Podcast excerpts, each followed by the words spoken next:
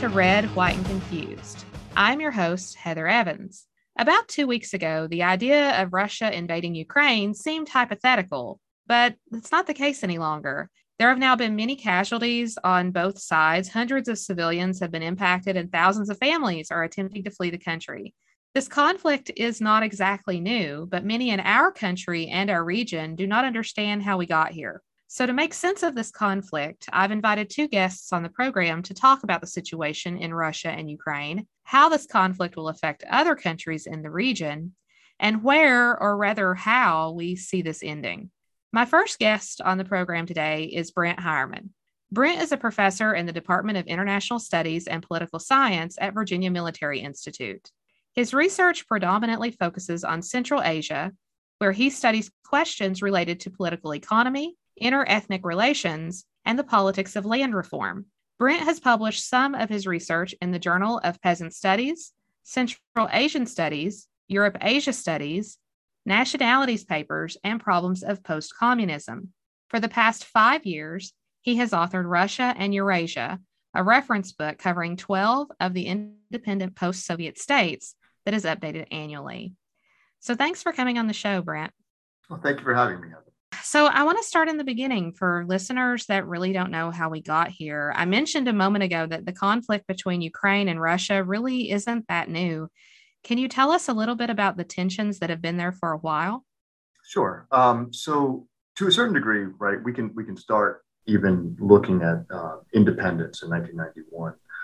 Ukraine itself has a kind of historic cleavage. Uh, there's a West and an East Ukraine and I don't want to make too much of a, of a big deal about this because I don't want to feed into irredentist claims that Russia is making on, on Eastern Ukraine. But there is a difference between Western and Eastern Ukraine. Some of that is historical, some of that is linguistic, uh, cultural, political, economical.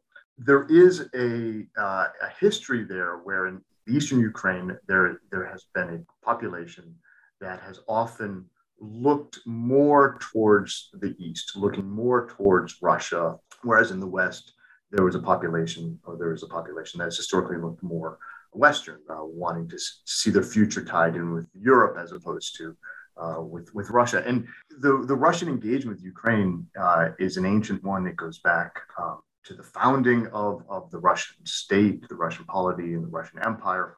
And, and there's a sense amongst the nationalists in, in Russia that Ukraine or the territory of Ukraine is, is an inherent part of, of the, the Russian uh, empire of the Russian people, uh, going so far um, as as to to be heard in things like Putin's most recent statements, where he's talking about Ukraine doesn't exist, Ukrainian state is a fiction, Ukrainian people are not a real people.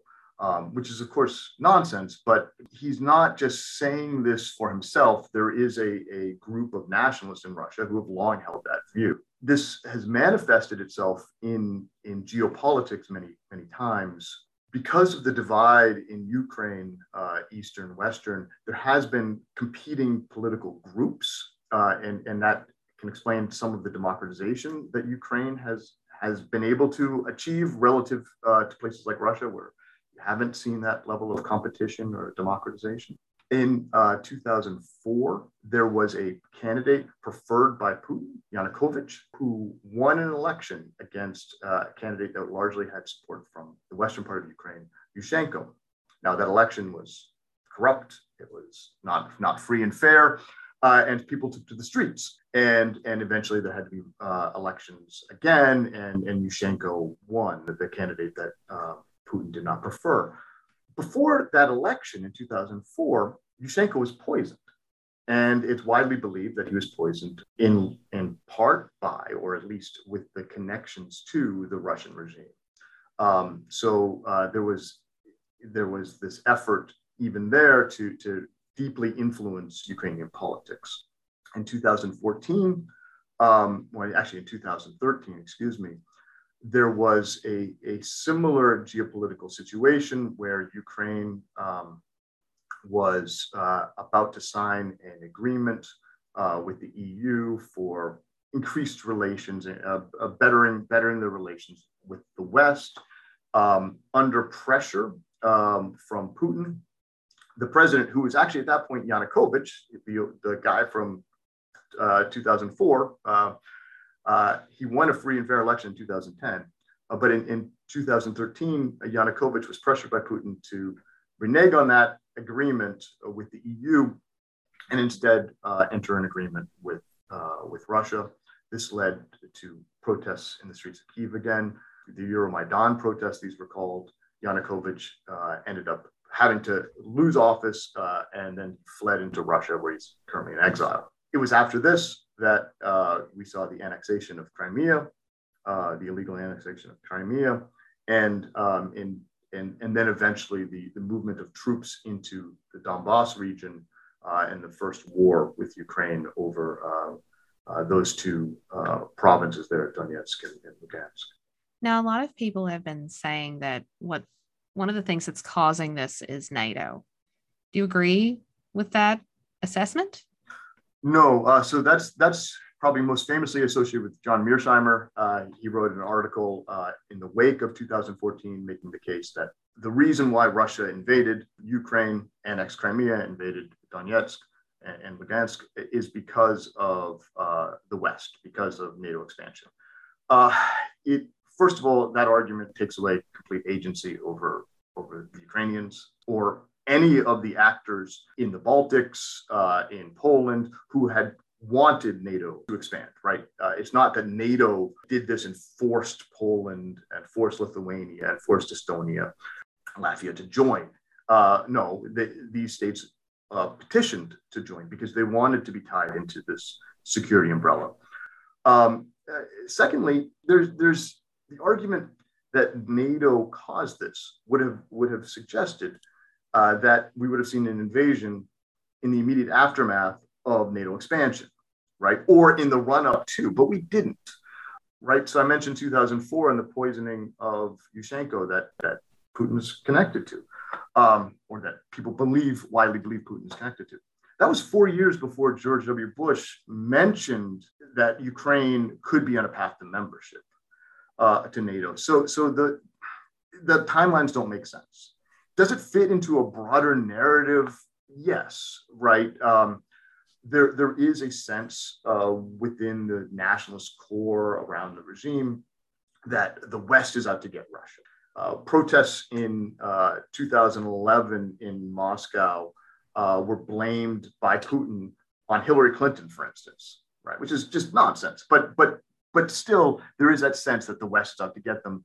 Uh, I, I often believed, actually, before now, that this was uh, playing to a domestic audience and not something you really believed. Increasingly, I, I'm I have to you know eat a lot of the words I, I, I said to my students over the years, saying you know like he's just playing these cards. I think he increasingly I think he believes these things. Um, so it fits into that narrative, but it's not it's not a causal story uh, at all. So how do you think that the conflict here is going to affect countries that surround Russia? Uh, a great deal.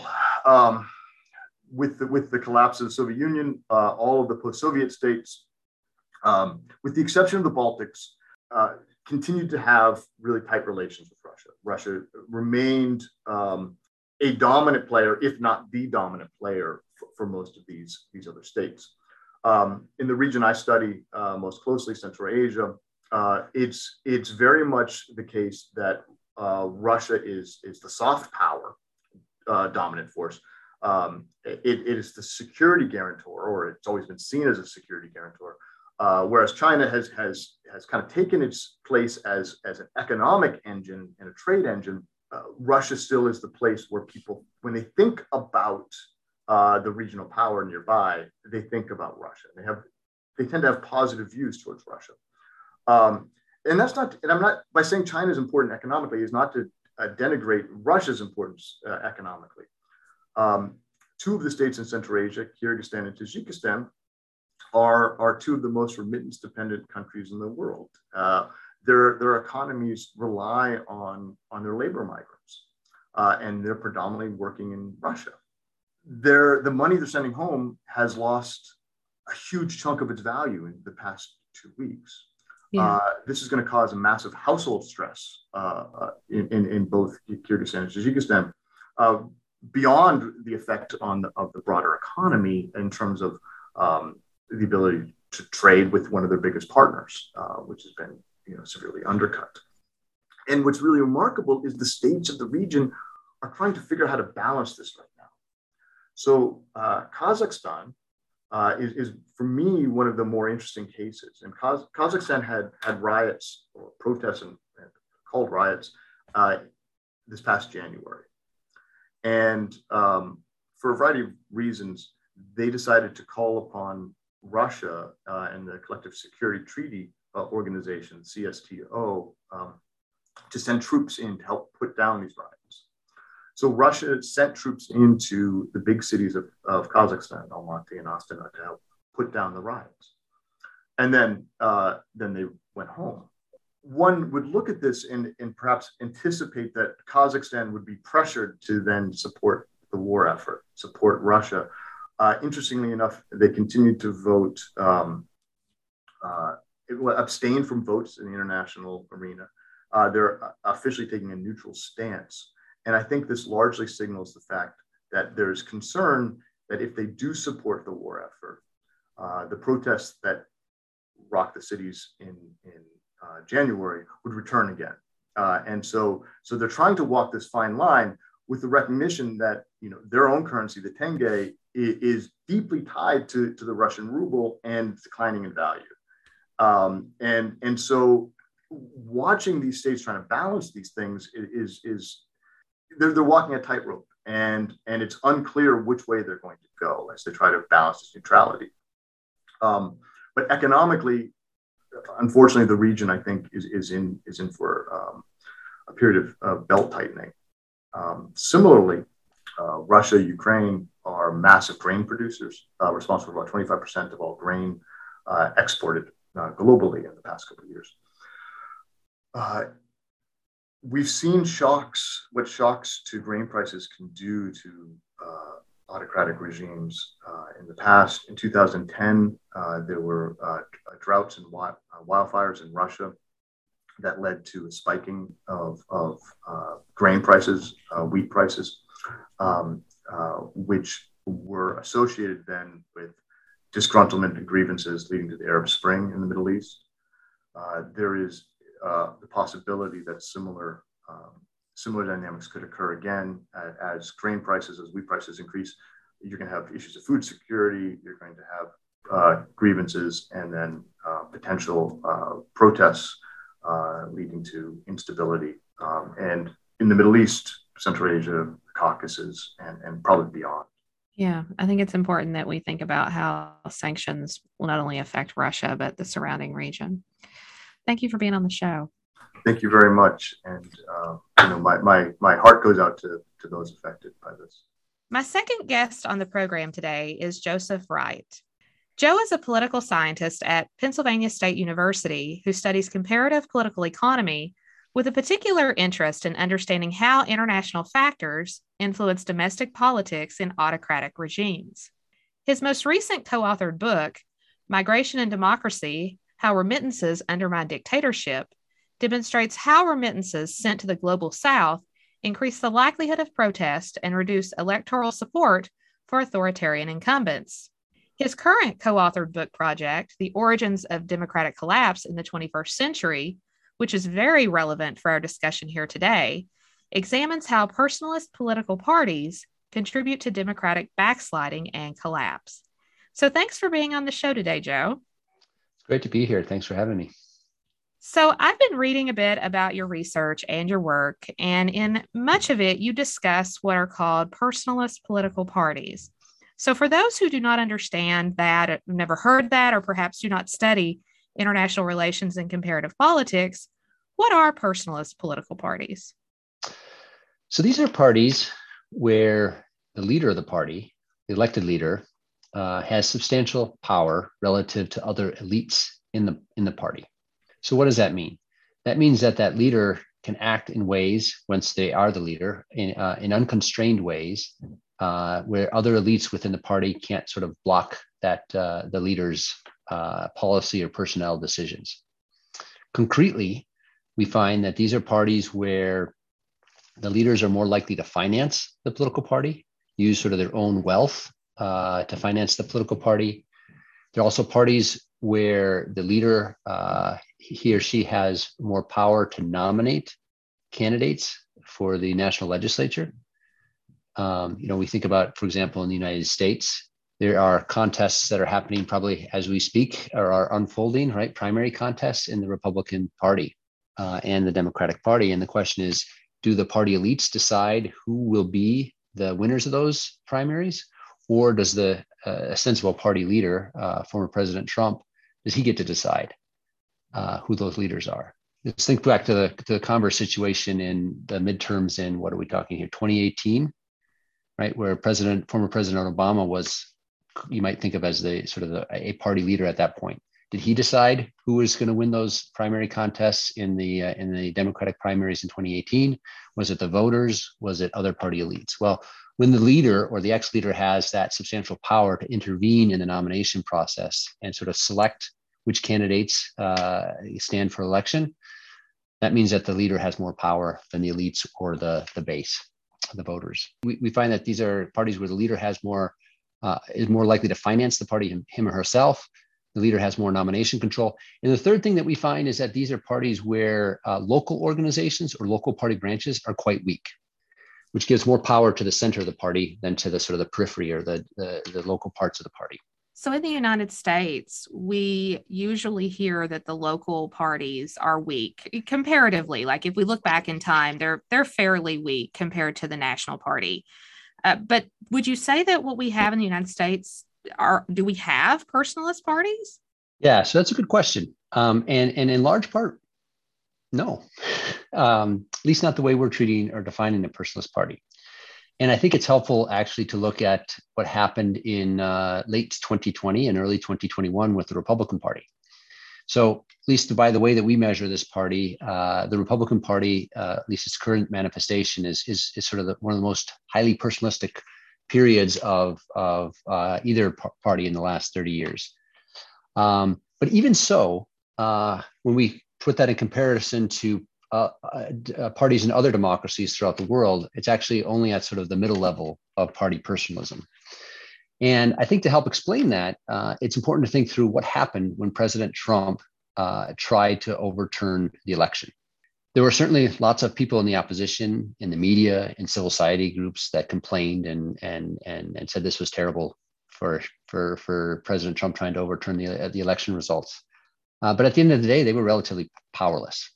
Who were the key actors that stopped ex-President Trump from actually overturning the election? Well, they were local party elites in places like Georgia, in Michigan. One might even include Mitch McConnell. At one point, President Trump, now this is before the election, said, let's move the election date. He floated that idea. And who was the first person to come out and say, not happening? It was Mitch McConnell, right? So these are elites, both maybe at the national level, Mitch McConnell, but also at the local level, who stood up to President Trump. Now, why would they stand up to President Trump? Part of it is because they have a normative belief in democracy, perhaps, in part because they play democracy. Eh, but secondly, they also probably have a political career path that's independent of Trump. And that's really important, right? Mitch McConnell got reelected recently, not going to be up for election for a number of years now. What? He's got another four years before uh, uh reelection, I think.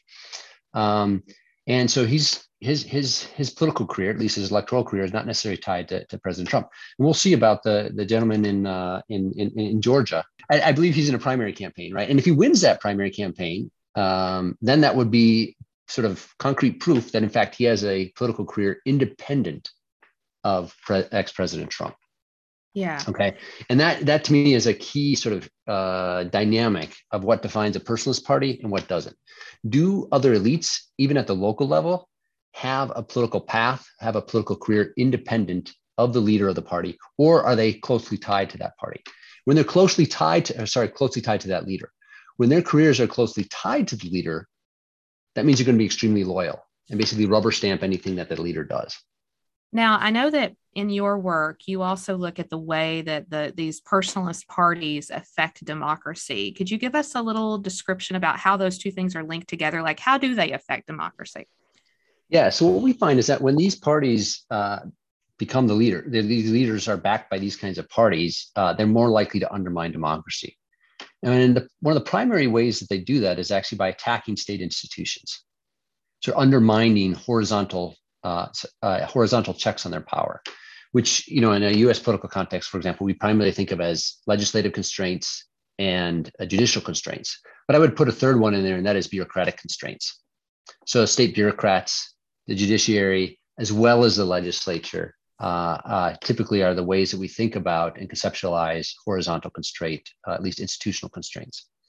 Um, and so these leaders, by and large, go about attacking those things. And so we find substantial evidence, particularly when it comes to um, ju- uh, constraints from the judiciary and constraints from the bureaucracy, that these uh, leaders, by changing who uh, is in positions of power in the bureaucracy and in the judiciary, that uh, they're basically uh, selecting loyalists, in, individuals who are whose careers are completely dependent upon the leader, uh, him or herself.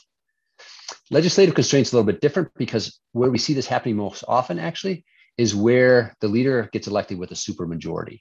You know, and so we saw just very brief period of time, uh, I guess, when Trump was president for those two, first two years, when he effectively had a legislative majority, right? And who stopped his legislative behavior? It was actually elites within his own party. Think about John McCain's vote on uh, healthcare. Right. Um, right. So, so, but in, in, most of the places where these uh, sort of highly personalistic uh, leaders are, are being elected, they don't face uh, cons- uh, constraints from an opposition party the way that President Trump did uh, the final two years of his presidency, and the way that uh, Joe Biden is likely to in the in the in the in the final two years of his his presidency, or the of this term at least. Um, and uh, but so so legislative yes there's few legislative constraints but part of that is actually endogenous to the fact that they have super oftentimes have super majorities in the legislature um, and and those those uh, parties in the legislature are compliant with uh, and rubber stamp the the moves of the of the leader now let's tie this then back to the discussion on russia and ukraine um, so in these two countries Ukraine, technically, we would say there were there were high levels of personalism there, and and also in Russia. So, what sets these two countries apart, and and how are they different when we look at it through this lens? Yeah. So certainly in Ukraine, you've got a series of sort of wealthy oligarchs funding uh, political parties. And certainly that has not created a stable uh, democratic institutions. It hasn't created parties that are able to constrain leaders uh, in the way that we see for example the republican party constraining trump in the us uh, so so that that certainly has been true in sort of all of ukraine's history post 1990 history. What that means is that they uh, that that leaders have tremendous amount of, of, of power uh, and uh, sort of part and parcel of, of this phenomena is actually more corruption and certainly that would be the case in in Ukraine. Uh, uh, not you know, in the last 30 years, Ukraine has been a highly corrupt leader, and part of that is because the parties are highly personalistic. When you have unconstrained leaders, that means that the sort of who the leader is can matter more. Um, and this is where you know people are praising Zelensky these days, uh, and, and, certainly he's a good actor, and that that I think helps play to his his international persona uh, uh, these days. And he's obviously making some um, pretty incredible and brave choices, at least what appears to be uh, at, at, this point. Um, but that but the lack of how, sort of a, a, strong party is what uh, enables sort of leaders to become more important, and that's certainly the case in Russia, right? Russia uh, had some democratic elections, some fair and free elections. Um, Putin was effectively selected by elites. Uh, wasn't exactly fair and free elections. Uh, but importantly, over time, particularly in that first decade in power uh, in the 2000s, as oil prices were increasing, Putin was able to consolidate substantial power over the party that backed him, as well as transform the security apparatus. And during this period of time, at least uh, in our work, uh, we would we would treat Putin as a as a, as a dictator. Uh, so it's a slightly different phenomena than these uh, personalistic parties that are arising in, in, in democracies. But a lot of our insights are, are, actually quite similar insofar as in Russia today, because it's a highly personalist regime, um, domestic elites with would would be institutional power actually can't constrain him very much right? We, we've seen the legislature basically do nothing to try to constrain uh, uh, Putin in his aggressive international behavior. And similarly, it would appear that he's got sufficient yes men atop the security apparatus in the military that they're actually egging him on. Um, and so there don't appear to be substantial uh, elite uh, domestic constraints on his his behavior. Um, and it's taken advantage of, of rising oil prices in 2021 to, to become substantially more aggressive uh, by invading Ukraine. Now, in the Monkey Cage piece that you just published last week uh, with Erica Frantz, titled It's Not Just a Putin Problem, Personalists Like Him Are Behind Much of the World's Bad Behavior, you mention personalist rule. Is that different than the personalist parties then? Yeah. So that's a great question. These are actually becoming increasingly uh, connected because when these personalist parties are selected as the winning uh, party in a democracy, they are the most likely to undermine and ultimately uh, lead to democratic collapse. So this is what we saw in places like uh, Venezuela. Hugo Chavez uh, created his own party, effectively created his own party in the run up to his when he was first elected president uh, in the late 1990s. Um, took advantage of rising oil prices at the t- in the early 2000s uh, and was able to consolidate control, uh, attack domestic institutions. He reshaped the courts, for example. By 2005, in our way of sort of uh, parsing the world uh, into into different bins, we code uh, Chavez as a, as a dictatorship or treat him as a dictatorship, right? And so we see um, uh, increasing repression at home, um, and you know further consolidation of of sort of dictatorial powers. And so that was a that's one clear pathway from a democratically elected leader, right? There's fair and free election in 1998 when he was first elected, but a leader who was relatively unconstrained by the elites in his own party is able to consolidate domestic political power and then effectively turns into a dictatorship. And that's very similar to the path that that uh, that Putin walked as well towards his power. And so as these democratically elected personalist parties uh, have more time in leadership, they're the most likely to undermine democracy, ultimately lead to dictatorship, and that can lead to, to, to bad consequences. And so, you know, we're seeing this happen in places like uh, El Salvador, Nicaragua, Benin, a lot of small countries that we don't talk a lot about, Senegal, um, but it's nonetheless happening. We've seen it happen in Georgia, in, in Serbia as well, in, in that sphere of the world. So, what do you think is going to happen at sort of like how this all shakes out? Where, where do you see this going? Mean with Ukraine Russia with situation? Ukraine and Russia, yeah. Yeah, so that's a that's a that's a great question. Um, I, I, I, tend to be the pessimist in the room with these kinds of things. Uh, so take what I have to say with a grain of salt here. um, I don't think it ends well. Uh, when personalist dictatorships are backed into a corner, uh, they double down, and that means using more repression and more violence. Um, and so where we haven't necessarily seen this happen is with a nuclear power, and that's what obviously is incredibly scary. Um, but if we take the look at historical trends from other personalist dictatorships, these are the dictatorships that are most likely to have a violent collapse rather than a peaceful transition to democracy. And as a result of that, it's very it's less likely that there'll be a new democracy, even if the personalist leader is deposed. And so, a great example of this uh, in the past decade was in was in Libya um, where effectively we've had state failure, lots of violence. Uh, you can call it lots of different things civil war, rebellion, uh, state failure, but no stable government, much less democracy in Libya uh, since the fall of Gaddafi. And certainly he was a, a leader that was backed into a corner, uh, brought down violently, um, and, and left sort of chaos in, in, in his wake. Now, might be different in Russia. You've got certainly a much stronger state in Russia than you did ever in uh, in um, uh, in Libya, and that state will persist no matter who's the leader is. Uh, but I don't like how these things uh, end when their personalist dictatorships backed into a corner. Thank you again for being on the show. And even though the ending comment is pretty somber and pessimistic, but it's good to hear from individuals who study these dictatorships and these parties. So thank you for being on the show. Well, thanks for having me. It's a pleasure. Thanks again to all of you for listening. And if you missed any piece of the broadcast today, you can catch up again by podcast wherever you get your podcasts, be that Spotify or iTunes. Have a great week.